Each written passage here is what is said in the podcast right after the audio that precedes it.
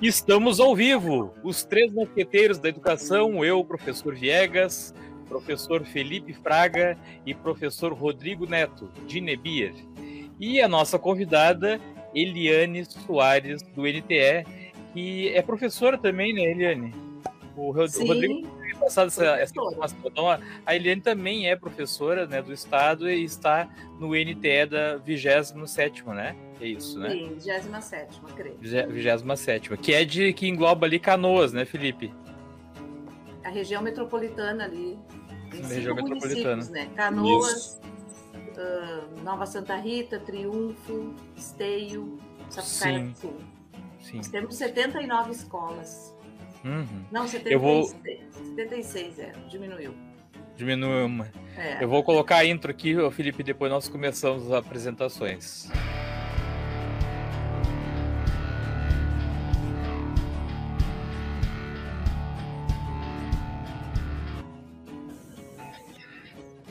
Eu vou ter que atualizar essa nossa intro e colocar o Rodrigo, né? Ter uma com o Elton e uma com o Rodrigo, porque eles vão se intercalar aí também, né? Mas então vamos começar com, com a, as apresentações. Hoje, então, a gente vai conversar com, com a Eliane, né? Uh, deixa eu colocar aqui a apresentação, primeira parte. E vamos falar aí sobre tecnologias em geral, né? Eu vou passar a palavra para o Felipe, fazer as palavras iniciais, depois o Rodrigo e depois para a convidada. Filipão. Já agradecendo então a presença da Eliane aí, né? Eu tenho dito para os outros convidados, tanto aqui nos Três Mosqueteiros de Educação nos sábados, quanto o AL Podcast Live lá toda quarta que a gente está fazendo agora, de que essa é uma oportunidade de a gente se conhecer e conversar, né? Porque eu conheço a Eliane há tantos anos já que a gente uh, participa de formações, reuniões, mas a gente nunca conversou mesmo sobre como começou o trabalho dela, por exemplo. Então tem várias curiosidades aí que eu mesmo tenho, mesmo sendo aqui dos três o que mais conhece ela, tem muitas coisas que eu ainda não conheço. Então é, essa é uma oportunidade da gente sentar e, e conversar um pouco mais, né? Até para se conhecer e falar sobre esse tempo todo de trabalho, né? Então, muito obrigado por a Eliane estar tá tá participando aqui e por toda a ajuda que ela dá para as escolas, né? Hoje mesmo eu estava pedindo códigos de netbooks para ela em pleno sábado aí e ela me mandando os códigos ali, né? Para porque acho que ambos somos workaholics, né? Inclusive nos finais de semana a gente fica trabalhando aí, né? Então obrigado pela participação. Rodrigo. Bom, eu gostaria de dar as boas-vindas também à nossa convidada Eliane, agradecer a presença dela aqui e um setor que está sendo tão demandado agora em tempos de pandemia, né, em tempos de, de aulas à distância, uh, professores e alunos precisando aprender muitas coisas, a usar essas tecnologias, né, que muitas vezes a gente só se senta no computador e, e ou no notebook, seja o que for, e, e usa direto.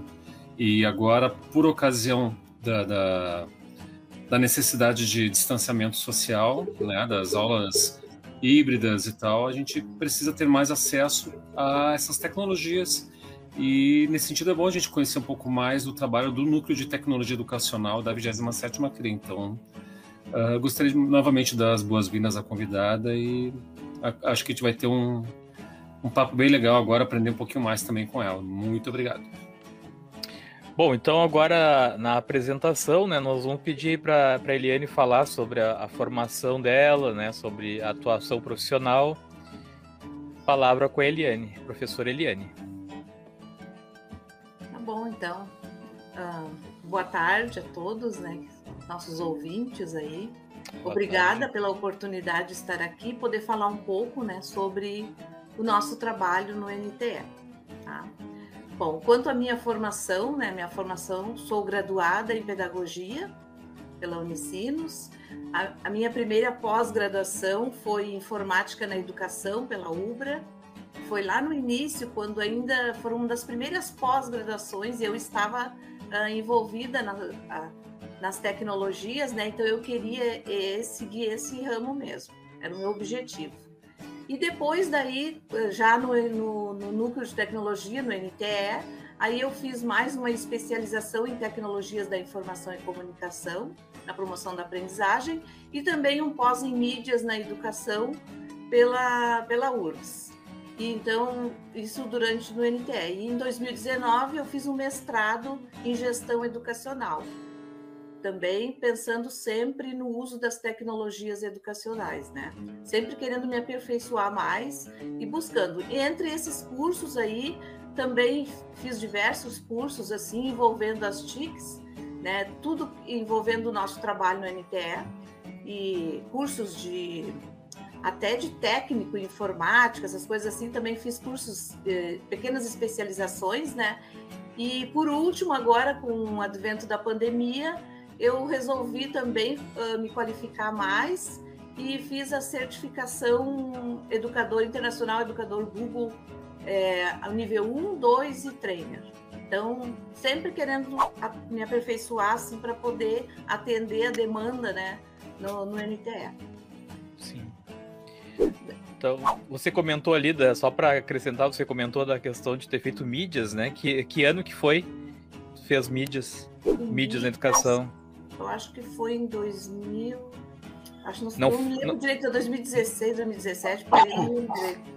É, eu, não, deve ter sido no mesmo que eu fiz. Nós provavelmente fomos colegas lá no. Porque era turma grande, né? Tinham vários, é, vários, vários polos, né? Também, é, né? foi em 2018 que, que 2018. concluiu o curso. É, é, por aí. Provavelmente, então.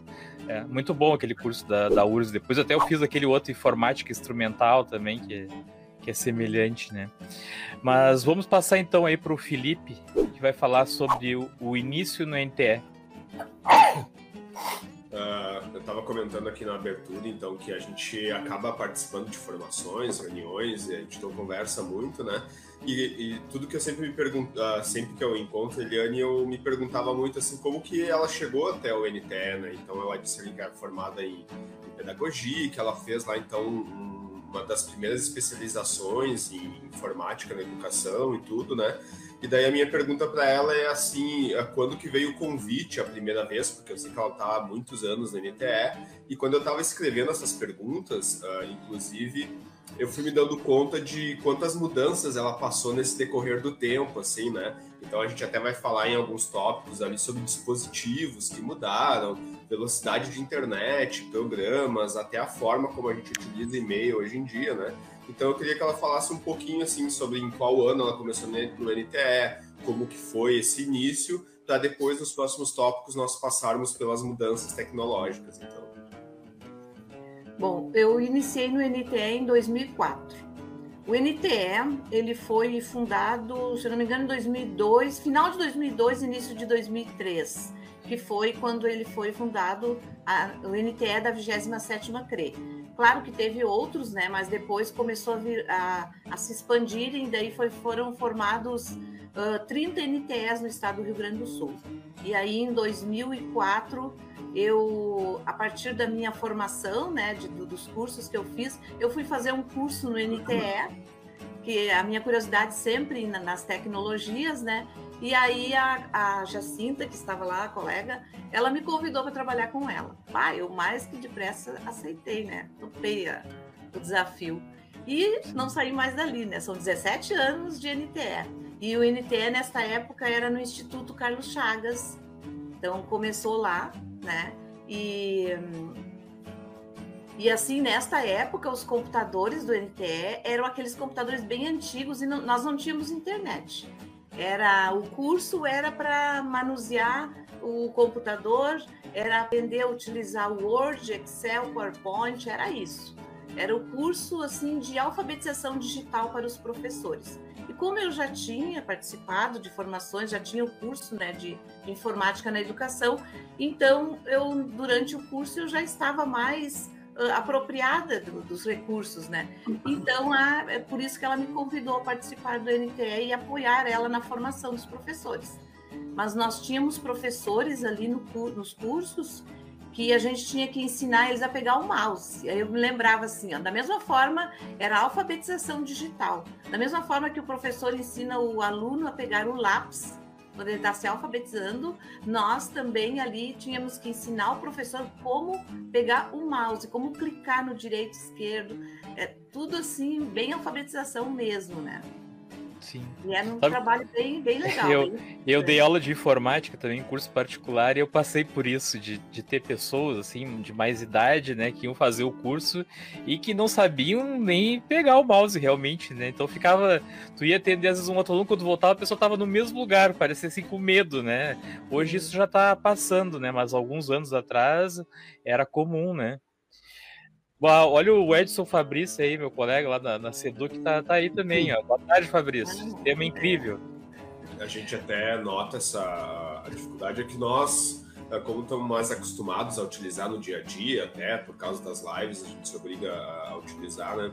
Mas agora mesmo com os Chromebooks, a gente já vê o quanto os colegas já têm um pouquinho mais de dificuldade, porque mudou um pouquinho a lógica do mousepad ali, uh, dos teclados e tal, eles já se atrapalham um pouquinho, né? Então, na escola mesmo, volte e meia eu tenho que estar tá tirando uma dúvida de sistema alguém. Sistema operacional, né? Também. É, o próprio sistema operacional muda um pouco, já, já quebra toda a rotina da pessoa, ela já se atrapalha um pouquinho pro uso, né?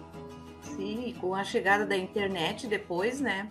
Uh, uh, no NTE começou com a internet de escada e aí depois chegou em 2018, começou a internet banda larga nas escolas, daí nós começamos a promover as formações de uso do e-mail, começando assim, ó, bem o básico, um e-mail, depois blog, uh, e, e, como acessar a internet. Então foi uma, uma, uma caminhada assim bem interessante, né? Uma evolução do, do, uso das tecnologias, assim, é muito interessante a gente começar a lembrar isso, né? E quanto e quantos professores avançaram e chegaram até hoje. E é muito rápido, né? É tudo Sim. a evolução, né, tecnológica é muito rápido, né? Então o que funcionava ontem hoje já está mudando, né? Mas vamos passar pro, pro Rodrigo evolução tecnológica. Muito bem, professor Leone. É o uh... Filipão e o Rodrigão. Ah, isso. Fala, Rodrigão. Beleza.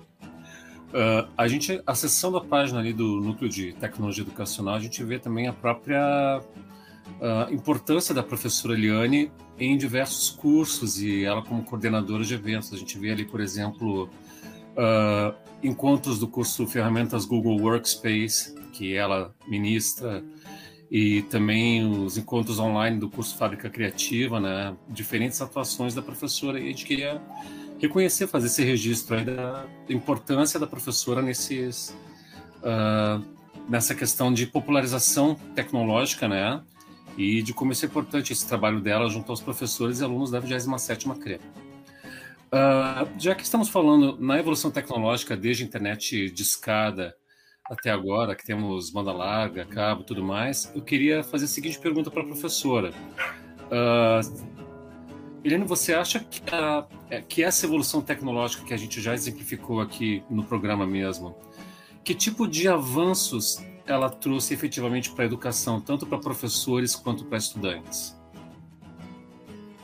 Olha, muitos avanços. Muitos, nessa minha caminhada, assim, eu percebo assim uma grande evolução e, e hoje, né, nós temos uma infinidade de recursos, ferramentas que favorecem um trabalho inovador né, na escola.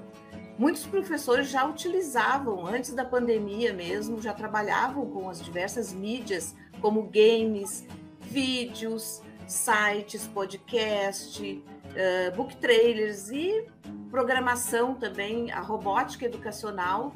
Os professores trabalham com programação, e com a pandemia, né, a tecnologia digital passou a ser o, a única opção, né, a única opção dos professores para que as escolas pudessem ficar abertas, né? Então que não fechassem as escolas. Então isso favoreceu muito o nosso trabalho, favoreceu o trabalho do, de, dos professores que já estavam, né? Ampliou uh, tudo e vocês mesmos, né, são exemplo dessa evolução, porque eu lembro que do, da, das lives do professor Viegas, né, da chamada digital, uhum. nós aproveitamos muito na, nas formações dos professores, essas, os vídeos Que legal, que bom. É, a, a, esses dias eu ainda estava conversando lá na, na Magno que a gente fazer mais tutoriais conforme vão saindo né, as atualizações, porque o, o Escola RS sempre vai ter atualizações, né? A ideia é essa, né? E cada vez melhorando mais. E eu dei graças a Deus, inclusive fiz até um vídeo queimando o caderno de chamada, porque eu odiava o caderno de chamada, né? Eu tinha horror de preencher aquele caderno, e quando saiu a chamada a digital, eu, meu Deus, né? É o paraíso, né? Mas vamos para o tópico 4, que são os tablets, netbooks e Chromebooks, né?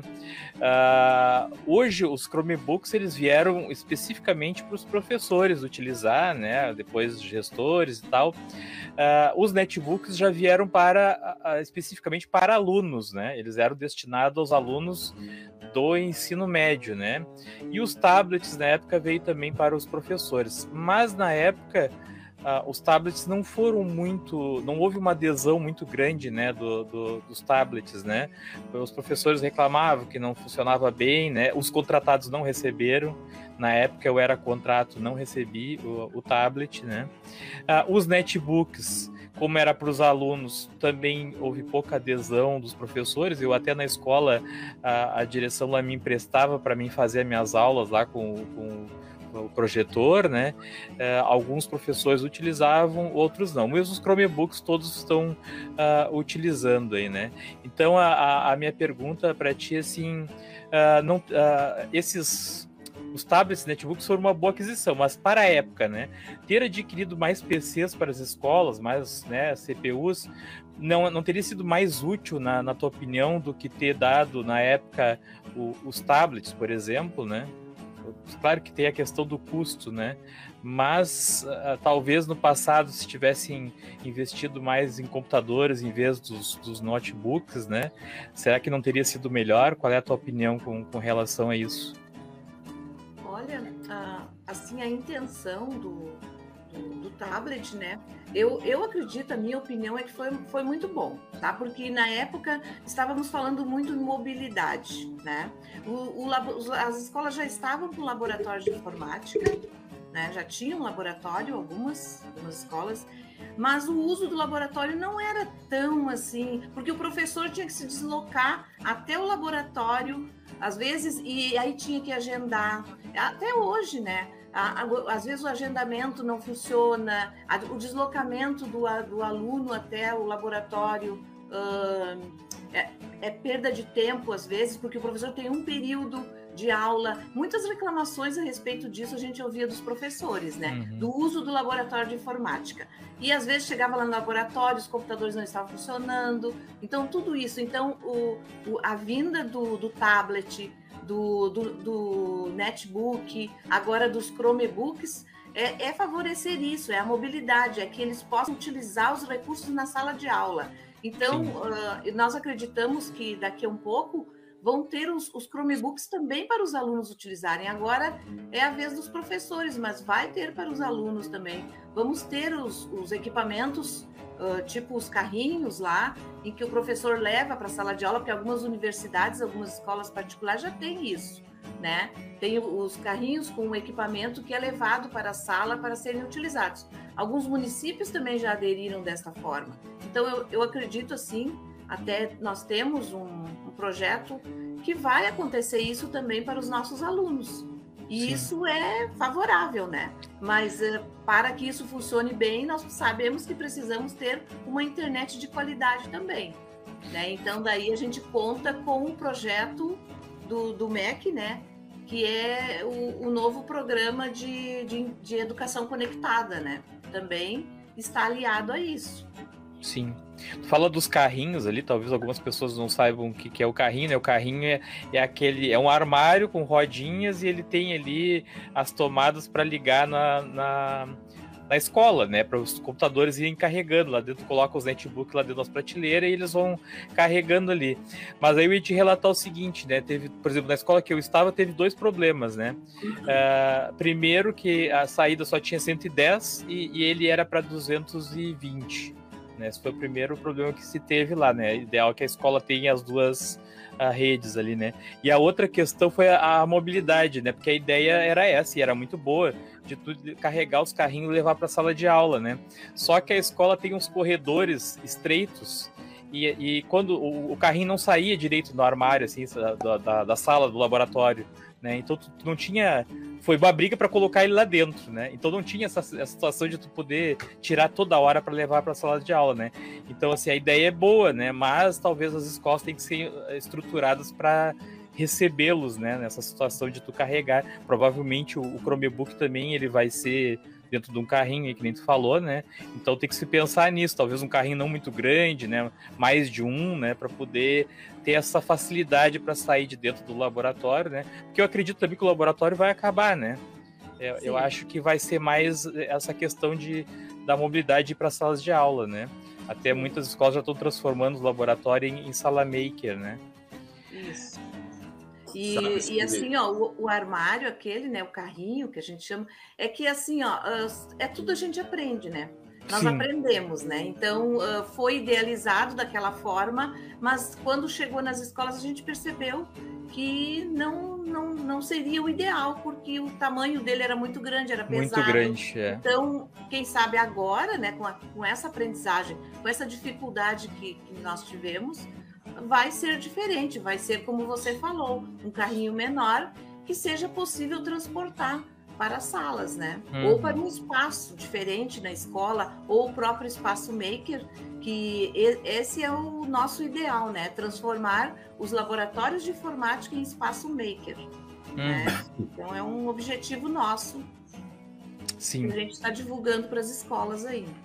Sabes que nessa questão dos, dos tablets, dos netbooks, o tablet, o amarelo, aquele que na escola a gente chamava de quindim, né? Porque ele é amarelão, assim e tal.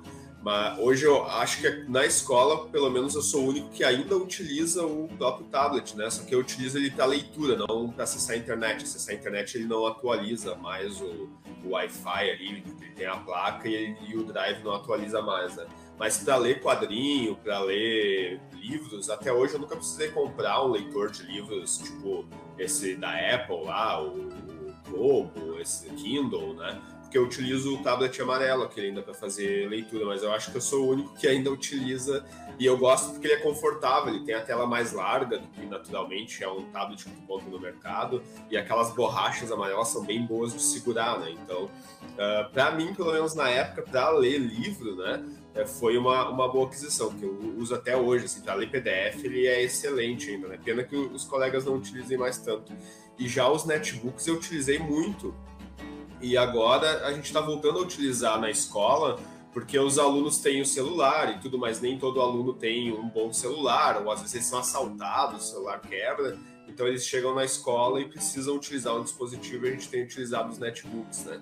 E até eu tenho pedido para os colegas de outras escolas diretores que não estão utilizando para me doar os netbooks e até conseguir então a Eliane estava tava fazendo os códigos hoje para mim de alguns que eu consegui com outros colegas, que a gente está utilizando bastante, assim, né? E aqui a gente tinha o, o positivo, e eu consegui alguns do que é o multilaser. E, e como é diferente, assim, o multilaser já é muito mais rápido, né? Eu tenho notado que na formatação ele, ele é até mais rápido que o positivo para o uso, assim, né? Então, como um dispositivo muito parecido com o outro já tem uma mudança grande, assim, de velocidade e tudo, né? Uh, isso é, é bem interessante.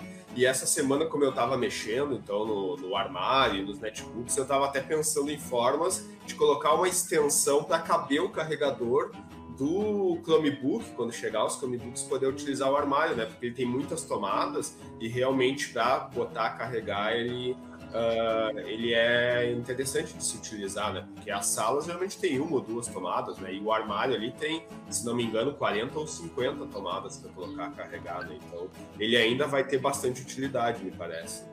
Sim, ele é. Eu, eu considero assim o netbook, tanto da Positivo como da Multilaser, muito bons, tá? Eles, eles são eles são equipamentos assim que, que pode ser uh, atualizados, né? Podemos uh, Inclusive, a gente está, a gente fez um. Uh, colocou um sistema operacional num pendrive e, e, fez uma oficina até com os professores para eles aprenderem a reinstalar o sistema e eles atualizarem os, os nets com uma versão do, do Linux mais atualizada e podendo acessar também o o, o Chrome, né, o Google Chrome, para eles poderem abrir o Classroom. Então, tudo isso a gente estava pensando, né? A única a dificuldade maior nossa é pessoas, né? É que nós não temos técnicos no NTE. Né? Então, as escolas ou os, os, próprios professores ou os gestores, como você, né, Felipe, uh, fazem esse trabalho ou contratam uma empresa para fazer, né? Porque a gente não tem como atender todos a gente faz as nossas possibilidades, né? Mas não tem como atender todo mundo, assim, todas as escolas. Mas o nosso ideal é que todas voltem, retomem a usar esses equipamentos. Eles são muito bons, tá? Eline, agora tu comentou essa questão aí do, do, do, que são poucos né, profissionais no NTE. Antes eu estava comentando ali, não sei se falei besteira, mas a impressão que eu tive, né, é que o NTE hoje é composto de técnicos, né, que foram concursados para isso há algum tempo já, e tem professores também, né. Uh, em, em média, assim, quantos uh, profissionais tem no NTE? Nós temos NTS que tem dois, três, quatro. Tem, nós temos NTS que tem dois técnicos. Tem uhum. NTS que tem três. Só que o, o NTE da 27 não tem nenhum, porque o, aconteceu o concurso, mas os técnicos não foram chamados, mas não se apresentaram. Então, uhum. uh, foram chamados dois, mas nenhum deles se apresentou. Então, não. Ah, tá. E uhum. aí eu solicito sempre, né, que tenha, porque se tiver um técnico no NTE, ele vai poder, além de ajudar ali na CRE, porque a gente também, eu também trabalho com suporte técnico na CRE, né? Então tudo que envolve a TI, tudo que envolve tecnologias, é, eu estou ali apoiando, né? Escolas, e a própria CRE. E se a gente tiver um técnico, ele vai poder se dedicar a isso e vai poder ajudar as escolas também nesta parte. Inclusive, eu até solicito sempre apoio, porque a 28ª tem dois técnicos.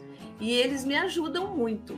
Então, inclusive, eles, eu tenho alguns uh, uh, notebook lá do...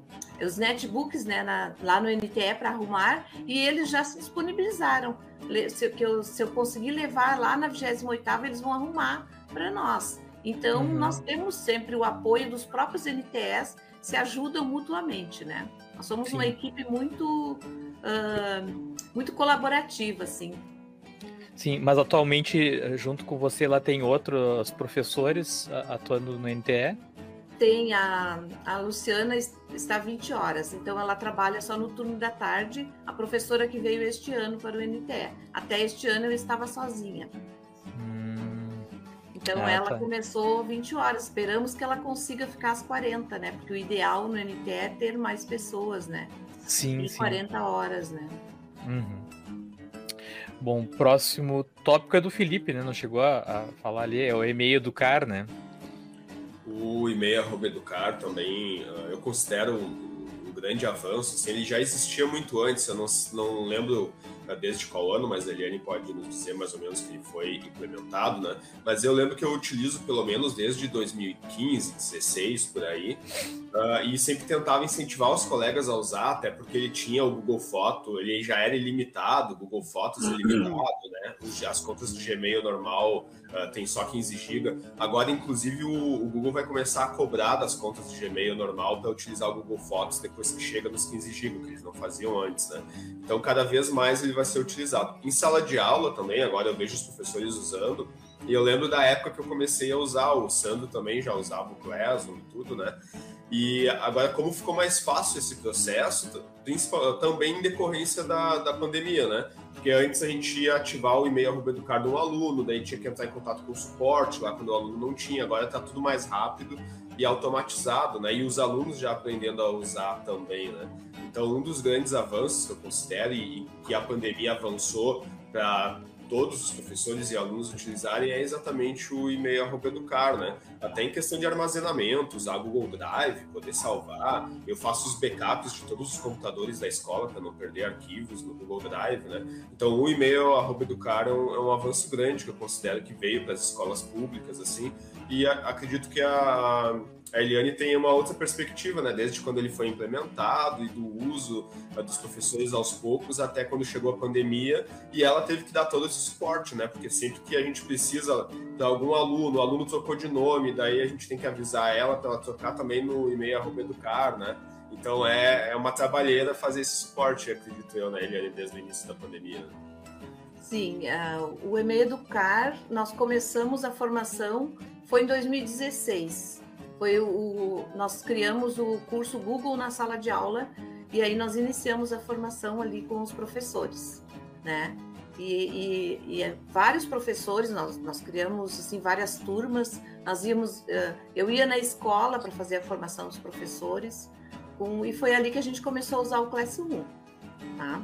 E e assim, ó, é uma ferramenta maravilhosa, né? E ela vem, ela possibilita o, o ensino híbrido, né? Tá? Ela facilita o trabalho do professor e também dos gestores, né? Porque antigamente o professor faltava a aula e o, o aluno perdia a matéria, ou ele tinha que copiar, né? Agora, com o Classroom, a gente sabe que o conteúdo, o professor pode disponibilizar o conteúdo no Classroom e uh, o, no momento que estar ali, o gestor pode dar aquela aula, pode uh, atender os alunos e eles, e eles podem faltar, mas o conteúdo vai estar ali para ele poder estudar. Então, é um, eu acredito assim que o Classroom é, veio para ficar e, e, vai possibilitar assim um avanço no, na educação muito grande, tá? E assim, o, por exemplo, a aula a aula vai estar. Antes, o professor tinha que uh, trazer a, a, informação para o aluno, passava a matéria no quadro, né? Tá? A gente vê ainda muitos casos assim. Mas eu acho que agora não há necessidade mais disso. Eu acho que o espaço da aula ele pode ser aproveitado para outras atividades, pode ser aproveitado para atividades mão na massa, onde os alunos vão fazer, vão, uh, fazer atividades uh, lúdicas, onde vai acontecer rodas de diálogo. Então, e, e o conteúdo, os textos para leitura, eles podem estar disponibilizados no Classroom e, e, e, o aluno ter acesso antes da aula, fazer a leitura antes, né? E aproveitar a aula para outras coisas, para tirar dúvidas. Então, o tempo de aula pode ser melhor aproveitado se o professor continuar utilizando o Classroom né? Mesmo presencial. Eu estava me dando conta também esse ano, porque até 2020 a gente ainda trabalhava na escola com os grupos de Facebook. O Rodrigo deve lembrar que a gente criava grupos de Facebook para todas as turmas, para postar materiais para os alunos e tudo. Porque geralmente os alunos eles tinham aqueles celulares não muito avançados, com pouca memória, daí Uh, ou eles tinham um aplicativo ou tinham outro, né? Eu lembro de alunos reclamarem assim, ah, como é que eu vou usar mais um aplicativo se eu não tenho espaço? Daí eu acabava utilizando o Facebook porque eles já estavam acostumados, né? Hoje já mudou a realidade, né? Muitos dos alunos já nem têm mais Facebook e já vem do fundamental, principalmente por causa da pandemia, né? Uh, esse ano eles já vieram do fundamental mesmo, no primeiro ano do médio, sabendo usar o Classroom, né? Então isso também é uma facilidade, né, para o pro professor que já utiliza o Classroom e tudo, né? Uh, isso também, de certa forma, ah, foi um avanço que tende a melhorar nos próximos anos, né? Os próprios alunos vão ter dispositivos melhores, a gente vai poder utilizar os netbooks. Os netbooks funcionam muito melhor com a internet que a gente tem agora, né? Que nem na escola na época que eu utilizava os netbooks em sala de aula, a gente tinha 15 mega, depois 50 mega, agora a gente já tem 200 e já ficou muito melhor de utilizar os netbooks por causa da velocidade e com distribuição em todas as salas também, né? Ensino híbrido, então, Rodrigo, item 6. Muito bem. Uh, Eliane, a gente, agora nesse papo que a gente está tendo, você já falou de uma dificuldade uh, que vocês estão passando, que é justamente a falta de técnicos, né? Uh, e eu acredito que seja um desafio muito grande, até porque vocês têm várias escolas para dar conta. E, e é claro que esse contexto de pandemia é um contexto também desafiador por parte das famílias, né? Muitos pais que não têm formação educacional, mas têm que dar o suporte para os alunos né? Muitas famílias uh, meio que perderam a fonte de sustento e estão com dificuldades para custear o próprio acesso à internet, né? Uma série de dificuldades que, que as comunidades escolares estão passando, né?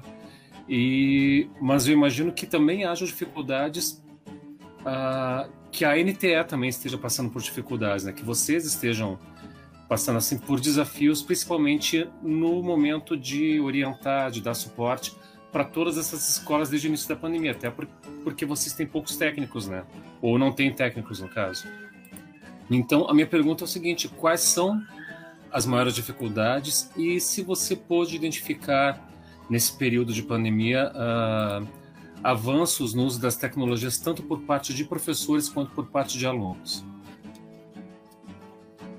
Bom, as dificuldades, assim, já até uh, havia comentado, né? Que uh, são os, os, acessos, né? São a, a, falta de pessoas, mais pessoas para trabalhar, uhum. mas nós não nos deixamos abater pelas dificuldades, tá? Eu sou uma que eu adoro desafios, eu estou sempre em busca de novas possibilidades. Então, o, tudo que aconteceu, né, foi para mim foi gratificante o tempo todo. Eu aprendi muito, né, e ah, inclusive no, nessa caminhada da, da, de formação de professores, né, durante todos os anos no, no NTE, ah, a gente sempre procurou parcerias, né, sempre procurou apoio uh, de professores ou dos próprios colegas do NTE. Então a gente sempre trabalhou em conjunto, né? E mesmo com as dificuldades de internet nas escolas, a gente sempre procurou alternativas para resolver essas dificuldades, né? Então, até do uso dos recursos sem internet, instalando aplicativos nos netbooks para poder utilizar, né, nas escolas que não tinham internet. E então foi foi mesmo e, e a pandemia ela trouxe assim um, um, um novo uma nova modalidade, uma nova forma de, de ensinar e aprender, né? De, nós tivemos que nos reinventar. E no NTE também a gente fez isso. Nós formamos no NTE, gente, eu, por exemplo, eu estava sozinha, né? Mas a gente estava participando de eventos, de cursos, uh, e aí nós tínhamos que voltar toda vez que, que chega um recurso novo no, nas escolas, a gente sempre participa de formações e aí depois a gente volta para o NTE e organiza projetos para poder multiplicar isso aos professores das escolas. Então, uma alternativa, sim, foi buscar parceria junto com nossos professores. Então, antes até da pandemia, a gente formou o GT de Robótica, que é um grupo de professores que vieram, que nos, que nos uniram né, ali no NTE, que gostam também, que, que gostam desse tipo de trabalho e são os nossos apoios. Então, eles nós nos reunimos, nós organizamos os cursos juntos e eles sempre nos dando apoio. Inclusive, tem uma que está aqui no, no chat, que é a Miriam, que também faz parte do GT. Ela está aqui, eu vi ela ali. E então, assim, no, no GT de robótica, a gente organiza os cursos. E com a pandemia, a gente organizou um outro GT que foi o GT de professores referência, um grupo de professores referências. Então, esse, esse grupo foi bem grande, foi, foi um grupo, foi elencado assim, vários professores nas escolas, né? Um professor de preferência das escolas que continuam no nosso grupo. A gente se comunica eh, diariamente no, no, nosso WhatsApp, né? E, e sempre um apoiando o outro. E com esses grupos, nós elaboramos o curso, durante a pandemia, a gente elaborou o curso de Google na sala de aula de professor para professor, onde eu não trabalhei sozinha nunca, eu sempre estava com o apoio deles, eles estavam ali juntos fazendo as formações comigo e eles estavam ministrando, fazendo as palestras nas lives, trouxeram os alunos deles para, uh, para participar da live e mostrar como utilizar as ferramentas. Então, uh, a gente sempre buscou né, alternativas para resolver as situações, problemas que surgiram. E sempre dava certo, tá? Sempre, sempre com o apoio dos professores. Os nossos professores, assim, ó, eles, os nossos professores da 27ª CRE são maravilhosos, tanto os professores como os gestores. tá?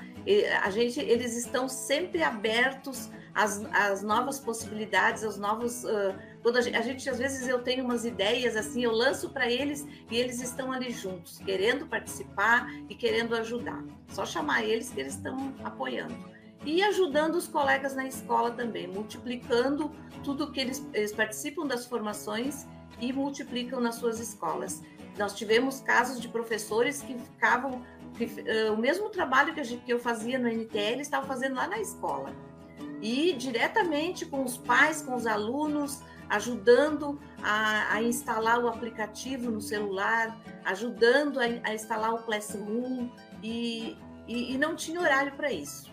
A gente sabe que todos os professores na pandemia trabalharam além da sua conta, né? então todos eles merecem assim uma gratificação muito grande pelo trabalho valoroso que eles têm, tá? Tanto os professores como os gestores das nossas escolas. Bom, antes de passar para o meu item, eu queria complementar o que eu estava falando naquela hora, antes de dar o problema técnico ali. Uh, a questão de, da experiência que eu tive nessa pandemia, né, com a, com a sala de aula, que é justamente o que ele estava comentando, que a gente pode fazer de uh, usar a sala, o momento presencial para aprofundar ou para tirar dúvidas ou fazer outras atividades e lá no Classroom e no Meet, né, uh, também ou vídeos gravados uh, disponibilizar os conteúdos, né? Então assim eu percebi que para mim pelo menos, né, funcionou muito bem isso, né? Que eu consegui deixar o material para os alunos lá e depois na, na sala de aula eu podia, eu podia trabalhar mais com tirar dúvidas, né? Porque a, a minha disciplina é matemática, né? Então eu fazia os vídeos, postava lá na, no Google Sala de Aula ou fazia um Meet e depois no presencial eu podia tirar dúvida deles. Então eu achei que funcionou muito bem, que é até a ideia, né, da sala de aula invertida, né? Então, eu acho que isso veio para ficar e se, se, os professores souberem se apropriar disso, é, vai cada vez melhorar mais, né? Bom, mas a minha questão é sobre a, a robótica, né? A, o, o, próprio NTE e a SEDUC tem feito um, um, esforço muito grande, até fornecendo kits de robótica para as escolas, né? Para incentivar alunos e, e, e professores, né? Uh, a minha questão para Eliane, então, é assim: tu acredita que que assim o novo ensino médio ele vai estimular mais né, ainda a, a, inserção da robótica dentro da escola, né, nas disciplinas, né? E tinha mais uma coisa que o, que o Rodrigo, que o Felipe tinha me sugerido aqui, é, que poderia ser uma, uma disciplina obrigatória dentro do currículo das, das escolas. O que que, que que tu acha sobre isso? Olha, pode até ser uma, uma disciplina, né? Inclusive no novo ensino médio já está, na, nas nossas escolas nós já temos o itinerário formativo de tecnologias, onde os uh, tem a robótica, nós temos escolas onde os professores já estavam na robótica, né, já estavam trabalhando, então foi inserido o itinerário formativo de tecnologia, a robótica educacional, e eles já estão trabalhando nas suas escolas.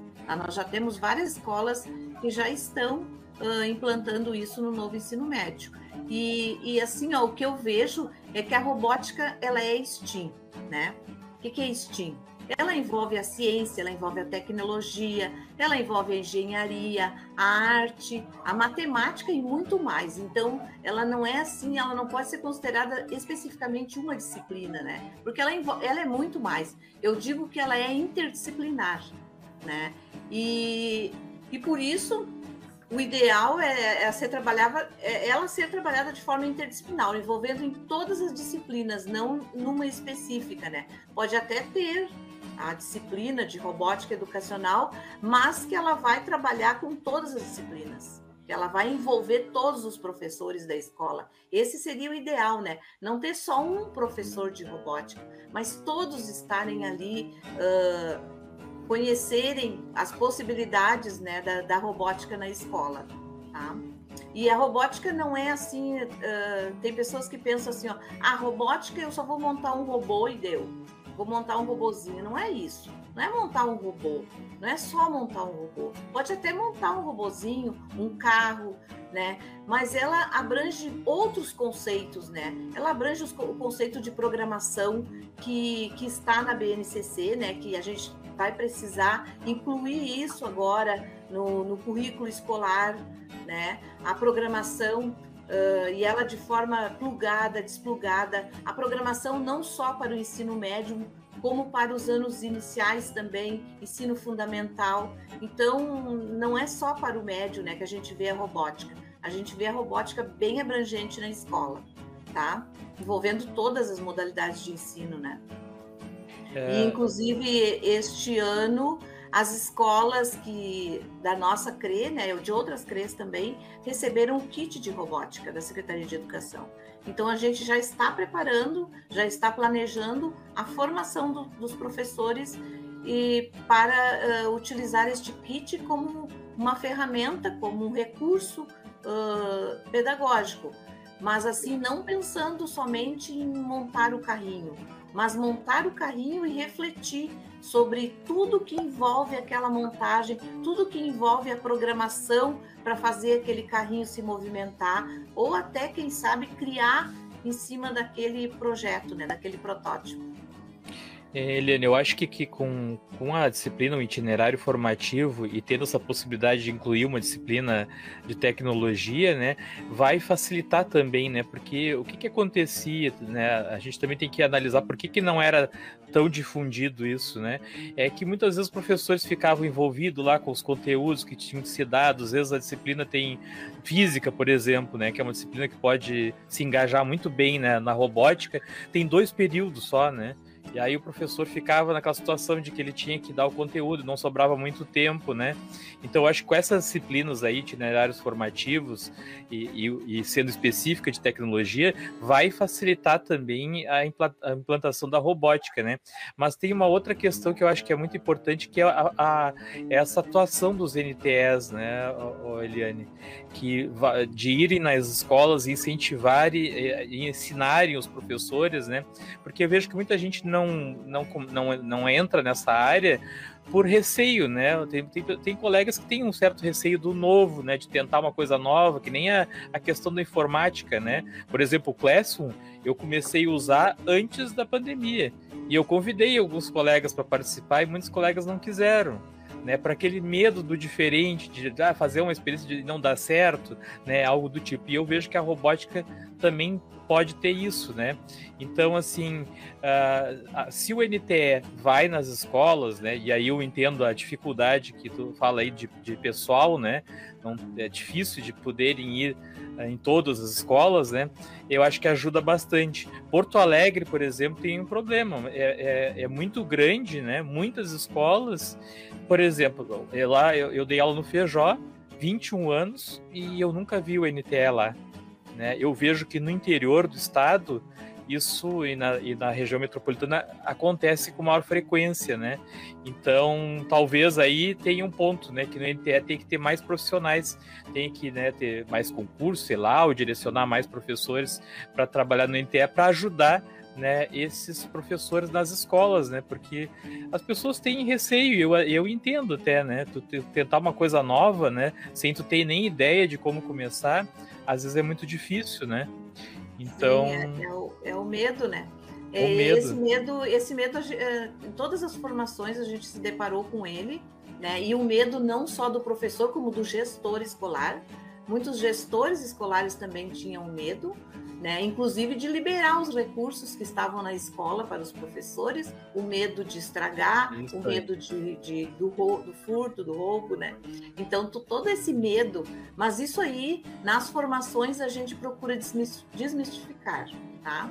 E, e as nossas formações a gente, a gente procura assim fazer de uma forma que a robótica não é só para o professor de física, o professor de matemática, é para o professor de português também, é para o professor de artes, é para o professor de geografia. Nós temos professores de todas as áreas atuando na robótica nas nossas escolas.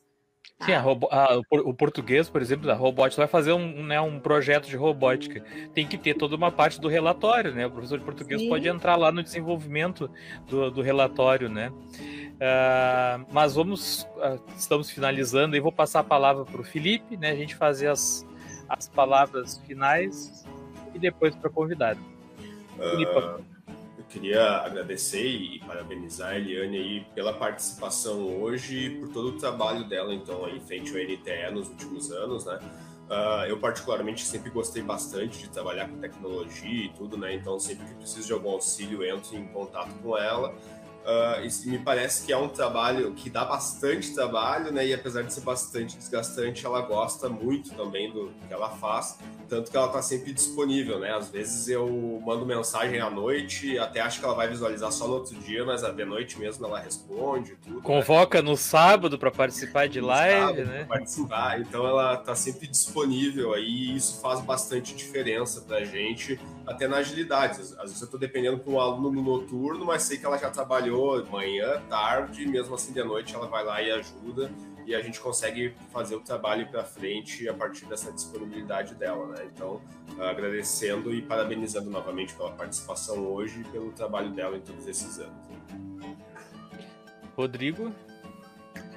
Bom, eu também gostaria de agradecer a presença da Eliane aqui na live, né? E reconhecer o trabalho que, que ela vem fazendo tão importante nesses uh, Sempre, mas também a gente percebe, se torna mais visível agora em tempos de, de pandemia, da necessidade do, da, do distanciamento, né? Então, eu, eu, eu só peço licença para fazer uma pequena provocação, se uh, que serve na realidade para todos nós, para que todos nós possamos pensar um pouquinho a respeito. Uh, algumas semanas a gente fez uma live sobre atendimento educacional especializado e como ele ficou em tempos de pandemia. Uh, é claro que, como a Eliane bem disse, né, uh, uh, as aulas à distância vieram para ficar, o Google Sala de Aula veio para ficar, isso é muito positivo. Mas a gente também tem alunos com deficiência intelectual, alunos cegos, alunos surdos, e a gente sabe também que as videoaulas são majoritariamente apoiadas na fala e na visão. Então, eu acredito que também seja necessário pensar formas de incluir esse público né? De ter, de repente, aulas específicas para atingir o público que tem ou deficiência intelectual ou os alunos surdos, os alunos cegos. O Felipe sabe, nós temos ali na escola André Poente uma aluna no terceiro ano que é cega, né? E ela até compareceu presencialmente para realizar algumas, algumas avaliações e tal.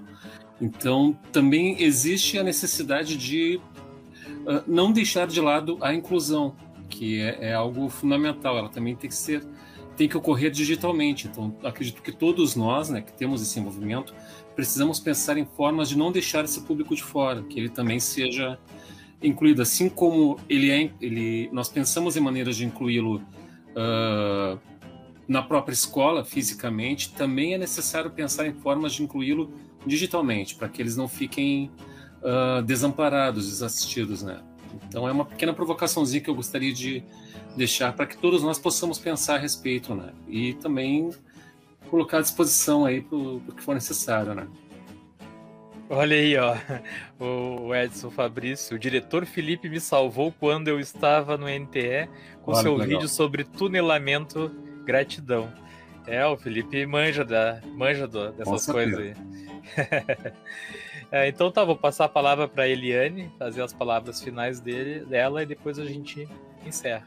Eliane. Ah, tá, eu só quero uh, colocar ali pro foi falado, né, da, da, da, da inclusão, né? Uh, nós trabalhamos também com na formação de professores, nós temos os professores que, que atuam nas escolas, né, de educação especial, e a gente sempre procura apoiar eles, né, no, no trabalho deles, com certeza. Inclusive no nosso curso uh, de robótica, nós temos uma professora que participa do curso, que participou e que é, é da, da, escola de surdos de Esteio. E Ótimo. ela participa e vai levar também. Uh, já vários professores participaram das formações e sempre a gente buscando assim recursos que favoreçam o trabalho deles na escola, né? Com estes alunos, tá? Então a gente tá, está, temos vários professores participando das formações e a gente sempre está preocupada com esta demanda também tá? Então Legal. eu agradeço, né, a oportunidade de estar aqui, poder falar sobre o nosso o trabalho do NTE, né? Inclusive a, o Edson colocou ali, ele trabalhou comigo no NTE também, mas ficou pouquinho tempo, porque logo ele foi para a Seduc, né? Mas foi uhum. um apoio bem grande enquanto ele esteve no NTE. Tá? Uh, eu espero que eu tenha contemplado as questões levantadas, né, e tenha sanado as dúvidas aqui. E, e eu aproveito a oportunidade, assim, né, para divulgar o mais novo projeto desenvolvido no NTE, que é um projeto piloto, que é a Fábrica Criativa, projetando a escola inovadora, criativa e empreendedora. Tá? É um projeto piloto no estado do Rio Grande do Sul, que foi idealizado ali por nós, uh, com a parceria né, do, do POA, do IFE POA RS, o FabLab. Eliane, é, é, essa ideia é no, no, no teu núcleo aí ou, ou em todos? No núcleo está acontecendo a formação de professores, está acontecendo um projeto piloto no NTE, tá? E, e este projeto. Em todos, em todos os NTS do Estado. Não, só no NTE da 27. Ah, só no da 27. Tá? Uhum. E ele, ele é um projeto inovador, né? Porque ele envolve o recurso da impressora 3D, tá? Uh, e ela segue o tripé de sustentação com aprendizagem criativa, aproveitamento de resíduos e fabricação digital. Então, nós estamos na etapa final do curso, agora nós começamos esse curso em abril e, e, e, nós estamos na etapa final agora, né? Então, com os professores, eles vão desenvolver um projeto para o uso da impressora 3D na escola. Tá? Então, já, já estão uh, criando este projeto e os professores participantes do curso, né, eles uh, estão idealizando essa, uma metodologia para levar os alunos a desenvolverem projetos inovadores, né, com, nas escolas deles, com foco no empreendedorismo e sustentabilidade. Então, esse é um objetivo assim fundamental do nosso projeto. E essa parceria, ela envolve também o consulado dos Estados Unidos que, que vai ser nosso parceiro, que nós já estamos com o projeto aprovado para a compra de impressora 3D para, para nossas escolas, para primeiramente para as escolas que estão participando do curso, né? Uhum. Então a gente quer inserir mais este recurso no espaço maker das escolas, tá? Sim. Então começamos com um projeto piloto aqui e pretendemos sim expandir para todo o estado do Rio Grande do Sul, porque nós temos o apoio da Secretaria de Educação neste projeto. Tá? E também eu aproveito para para convidar a todos que estão nos assistindo aqui, a todas as escolas que irão nos assistir mais tarde, né, que para experimentarem essa metodologia de ensino, uh, aderindo ao programa Escolas Criativas. Tá? É um programa da que, que foi que a Seduc entrou este ano, né, que ganhou o edital e nós estamos agora recebendo a formação e promovendo a formação dos professores. São 10 escolas piloto e, e, o objetivo deste programa é tornar a escola um espaço criativo, um espaço prazeroso, relevante, colaborativo, inclusivo e mão na massa. É proporcionar mão na massa lá na escola com atividades envolvendo a aprendizagem criativa. Que legal. A impressora 3D ah, também proporciona tu construir os robôs, né, a, robótica ali, com peças uh, elaboradas na própria, por, pelos próprios alunos e feitos na impressora, acredito eu, né, o sim, Eliane? Sim, nós temos Vai facilitar esse ponto aí, né? Isso. Então, a, os próprios professores podem criar os, os, os seus, o seu protótipo lá uhum. e desenhar e imprimir na impressora 3D. Tá? Então é, é a gente já, já tem no NTE, nós temos duas impressoras no NTE e a gente já está imprimindo, já está com a fábrica assim criativa. Legal. Bombando. Muito legal, muito legal mesmo.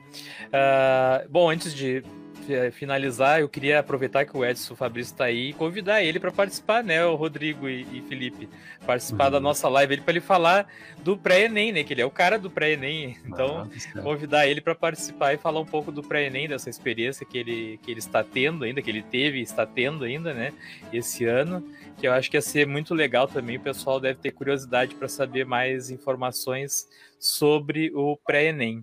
E agradecer a, a, professora Eliane, né, que faz parte do NTE da 27 da, dar os parabéns para ela pelo, pelo trabalho que ela realiza já há tantos anos, aí, 14 anos, né?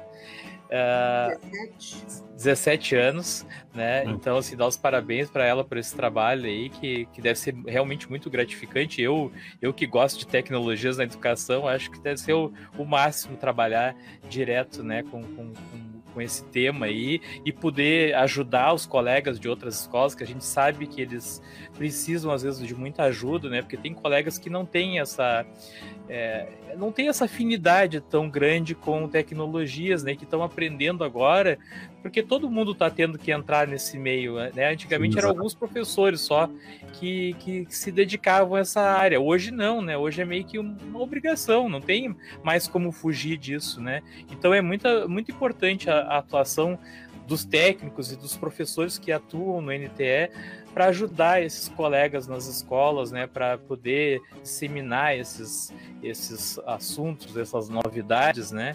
Uh, eu sinto um pouco falta disso do NTE da, da, da aqui, da, da, região de Porto Alegre, né, então uh, quem sabe agora comece a ter mais, se tiver mais gente para poder participar, porque as escolas de Porto Alegre são muitas, né, e às vezes não tem esse esse contato tão grande que eu percebo com a, a, o interior, com a região metropolitana. Eu já, eu já entrevistei vários professores da, do NTE e vejo que há uma participação grande, né? Então, acho que Porto Alegre poderia ter um pouquinho mais, né?